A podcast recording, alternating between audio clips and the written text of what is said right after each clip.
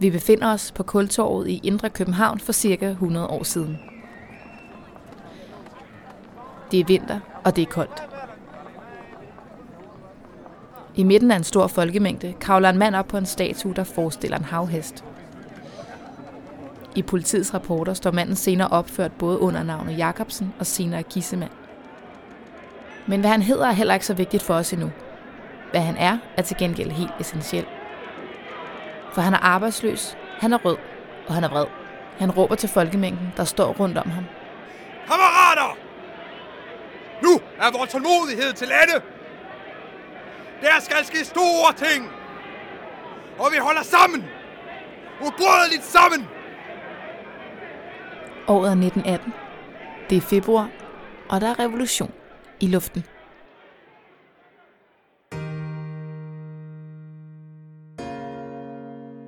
Mit navn er Sofie, og du lytter til Historier fra Historien.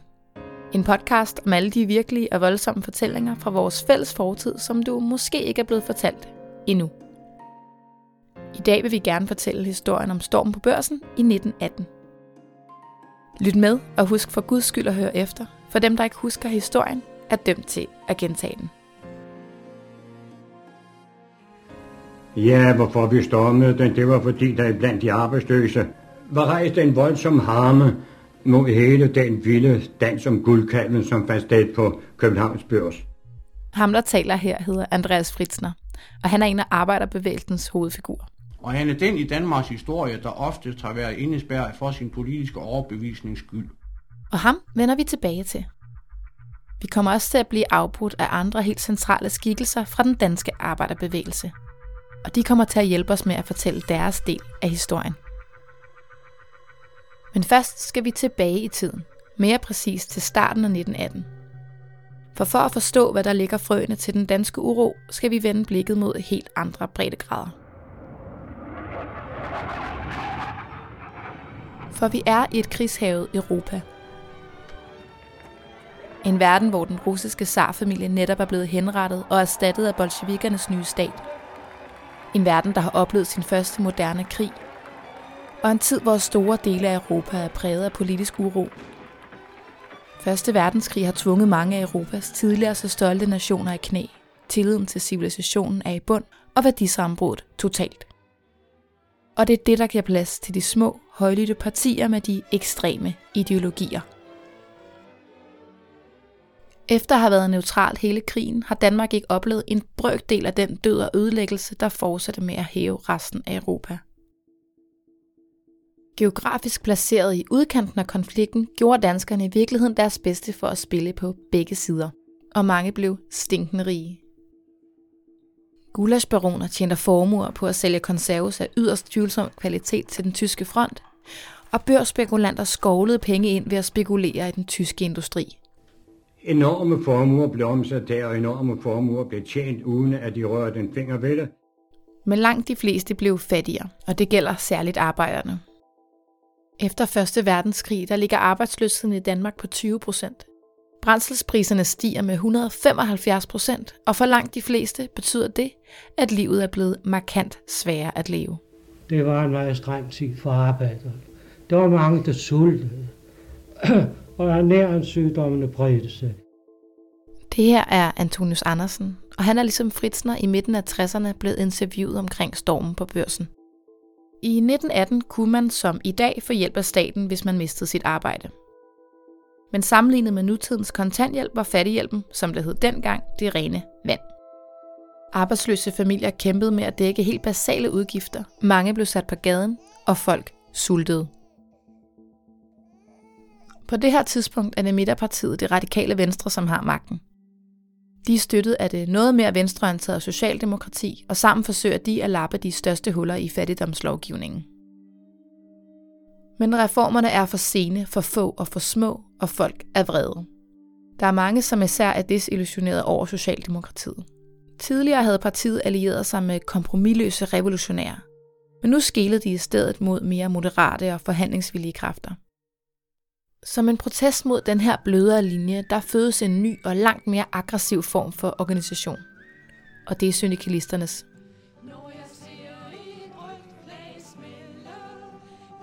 En syndikalist er et fagforeningsmedlem, en organiseret arbejder.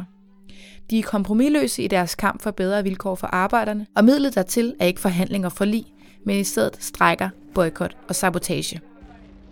En af de socialister, der er træt af systemet, det er Andreas Fritzner, og det er ham, vi mødte i begyndelsen. Han er en af syndikalismens hovedfigurer herhjemme, og en af hjernerne bag angrebet på børsen. Syndikalisterne så sig selv som frontløber på den socialistiske revolution, der var på vej til Danmark. I dag ved vi selvfølgelig godt, at der aldrig kom en revolution i Danmark, men i slutningen af 10'erne virkede den for mange nærmest uundgåelig. I København er der ugenlige strejker og demonstrationer. Syndikalisterne plyndrer fødevarelager og obstruerer medlemmernes udsættelser, og linjen mellem den organiserede ordensmagt og den organiserede arbejder trækkes hårdt op. Da fagorganisationen i 1910 blev stiftet, begyndte at fremføre det syndikalistiske program med at gøre organisationerne til kamporganisationer og ikke bare til understøttelseskasser for arbejdsløshed. At mange andre spørgsmål dukkede op, og fagoppositionens folk blev dem, der i organisationerne gik i spidsen for den utilfredshed, som særligt kom frem efter den første verdenskrigs udbrud i 1914. Utilfredsheden udmyndter sig til møder i fagbevægelsen, og det ubestridte tema er altid de arbejdsløses forhold. Den 11. februar 1918 omkring middagstid bliver to af de her møder holdt på samme tid to forskellige steder i København. Det ene er i Arbejdernes Forsamlingsbygning i Rømersgade, det der senere blev til Arbejdermuseet, og det andet er i Folkets Hus på Jagtvej 69, det der senere blev Ungdomshus og i dag er en tom grund. Forsamlingslokalet på Jagtvej er proppet af mennesker. Luften er tyk af røg og pakket med ophidselse og frustration. En af politikens journalister står blandt arbejderne og skrev dagen efter om mødet. Det er også herfra, vi ved, at Paul Gissemann, ham der senere i dag vil kravle op på en statue, allerede her antyder, at der bliver aktion i dag. Noget, der altså fortsat er ukendt for gruppen af tilhørere. Vi har tænkt på at aflægge besøg forskellige steder i dag. Der har været tale om flæskehallen, kartoffelageret og mange andre steder. Men vi gemmer vores trumf til sidst. Der er forbud mod at forlade de her møder i utid. Så lokalerne er varme, selvom februarvinden blæser koldt udenfor. Da mødet endelig hæves, så strømmer der altså hundredvis af varme syndikalister ud på vejen. Men folkemængden splitter ikke op. I stedet begynder den at gå samlet hen ad jagtvej. Forrest har man rejst røde faner, og det er dem arbejderne følger nu. Men de fleste har fortsat ingen idé om, hvor de er på vej hen. For for at være sikre på, at demonstrationens mål forbliver hemmeligt, er det kun den allerinderste kreds, der ved det. Fra Jagtvej drejer socialisterne til højre ned ad Nørrebrogade, og optoget følger sporvognsbane ned mod Dronning Louises bro. På vej ned ad Frederiksborggade samler gruppen sig med de andre syndikalister fra Rømersgade og fortsætter samlet ind mod Indre København. Alt imens den her demonstration lige så stille samler momentum, forsøger den danske ordensmagt febrilsk at regne ud, hvor den bevæger sig hen, og hvad det skal gøre for at kontrollere begivenhedernes gang. Politiet har i forvejen sørget for at udsætte vagter ved Rømersgade og Jagtvej, så de kan holde øje med, at møderne ikke pludselig udmyndter sig i ulovligheder. Men da syndikalisterne strømmer ud i de københavnske gader og stræder og begynder at bevæge sig samlet, kan politiet ikke gøre ret meget andet end at bede deres vagter om at blive ved med at informere dem om, hvad der foregår. Så da grupperne mødes, der følger politiet altså stadigvæk med på sidelinjen. De holder øje og forsøger også løbende at rapportere tilbage til politigården. Citatet her er fra en af politirapporterne fra dagen. Lidt før kl. 2 drog en sværm fra Rømersgade, hvor til sluttede sig en sværm fra mødet på Jagtvej af Frederiksborggade til Kultorvet. Jeg fulgte med mit mandskab for spidsen af toget, som gjorde hold på Kultorvet, hvor der blev holdt en tale. Og så er vi altså tilbage, hvor vi startede. En af syndikalisternes ledere er kravlet op på havhesten på Kultorvet og holder en brandtale. Nu drager vi frem, kammerater, mod det mål, som kun vores fører kender. Og hvis nogen ikke er forsynet med våben, så forsyn jer nu. De alle hindringer må og skal bortryddes. Demonstranterne er godt klar over, at politiet lytter med, og på et tidspunkt der henvender taleren sig også direkte til politiet. Til betjentene kan jeg kun sige, hold jer neutrale. Til i dag er det alvor. Demonstranterne er ved at være klar. Og alle kan mærke, at der snart skal ske noget. Politiet ved det selvfølgelig også, men de aner stadigvæk ikke hvad. Ledelsen har bedt folk blive efter nattevagter, og der er også sendt patruljer mod fødevarelærerne i Kødbyen, som de frygter, at demonstranterne igen er på vej hen mod for at plyndre. Efter kultorvstalen, der fortsætter optoget. Det er fastelavnsdag, og mange griber chancen og køber sig en kølle på vejen, og flere finder gemte revolver frem af jakkelommerne. Og demonstrationen den marcherer videre gennem byen mod Slottholmen. Og det er sådan cirka her, at aktionens mål begynder at gå op for demonstranterne. Christiansborg Slot er stadig under opbygning efter at have været havet af en voldsom brand i slutningen af 1800-tallet. Så det eneste mål, der er reelt er værd at ramme her, er intet mindre end selve symbolet på den danske kapitalisme. Den københavnske børs. Andreas Fritzner og en lille gruppe af markante syndikalistiske ledere er gået i forvejen. Vi dannede en lille fortrop, fordi vi skulle passe på, at ikke den mand, der stod ved døren op på børsen, at han ikke pludselig, når han så de arbejdsløse, skyndte sig at lukke døren, så de arbejdsløse havde stået udenfor med en lang næse. På det her tidspunkt er den gamle børsbygning fyldt med spekulanter, der er i gang med at købe og sælge papirer til så stor fortjeneste som muligt. Og de har nok været for travle til at kigge ud af vinduet. Men hvis de havde kigget, så havde de måske også undret sig over de fire arbejdere, der står mistænkeligt tæt på vagten ved indgangen. Fritzner har placeret sig selv ved rampen ved børsens hoveddør og kigger ned mod Vindebrogade efter resten af demonstrationen. Og pludselig kan socialistiske slagsange høres over Christiansborg Slotsplads, og politiet er ikke i nærheden. Demonstrationen nærmer sig en af kanalbrugerne, en af dem, der forbinder Slottholmen med resten af København, og Fritzner kan ense toppen af de røde faner og snart også deres bærere. Det her må for Fritzner have været et fantastisk syn. Med børsbygningen i ryggen spejder han ud over København, hvor mange hundrede mænd kommer gående i fælles march. Synet ud over København med det nedbrændte slot til venstre og hans samlede fagbevægelse til højre. Som det store optog af syndikalister bevæger sig over broen, er der pludselig en, der råber Børsen! og så sætter demonstrationen i løb. De krydser hurtigt statuen af Frederik den 7. på Slotspladsen, og Fritzner og resten af fortruppen tvinger døren op og springer ind på børsen. Og Gissemann råbte så ind i børsen, kan I så komme ud af alle i svindler. Og det begyndte så at pryde løs på, på disse børsherrer. Stormen på børsen er i gang. Kort efter er rummet fyldt med vrede arbejdere. Spekulanter, aktiemillionærer og andre mennesker, der tilfældigvis befinder sig på børsen den dag, mødes af køller og knytnæver. Møbler ødelægges, glas knuses, trusler udråbes og jurister og baroner pryles. Politiet er på det her tidspunkt selvfølgelig ikke i tvivl om, hvad demonstrationens mål er.